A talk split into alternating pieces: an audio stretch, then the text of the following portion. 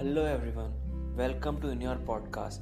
This is the beginning of new series called One Step Ahead.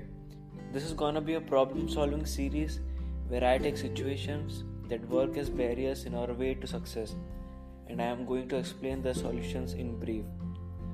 So our today's topic is being enthusiastic. The situation I am going to read has been faced by one of my followers.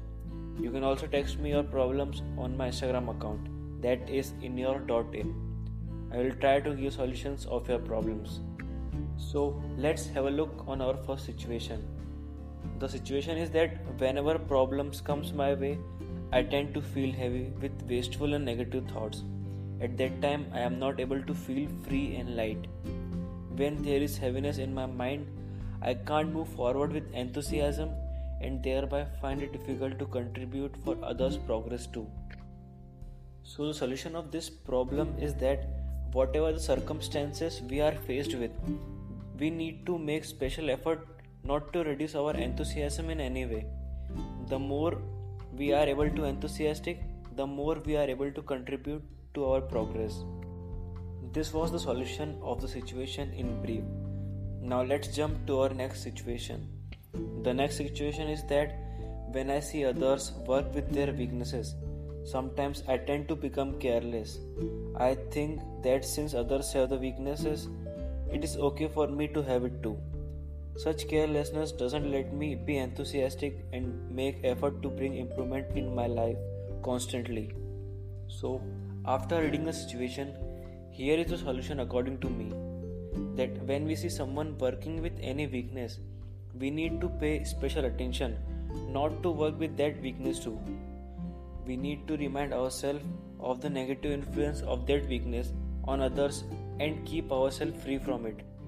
This will enable us to move ahead with enthusiasm. It was well said that to be free from carelessness is to be constantly enthusiastic. We are now going to our third situation. The situation is that many times when I am sincerely working towards my task, I find myself losing my enthusiasm. I might also find people not very happy with me or my work.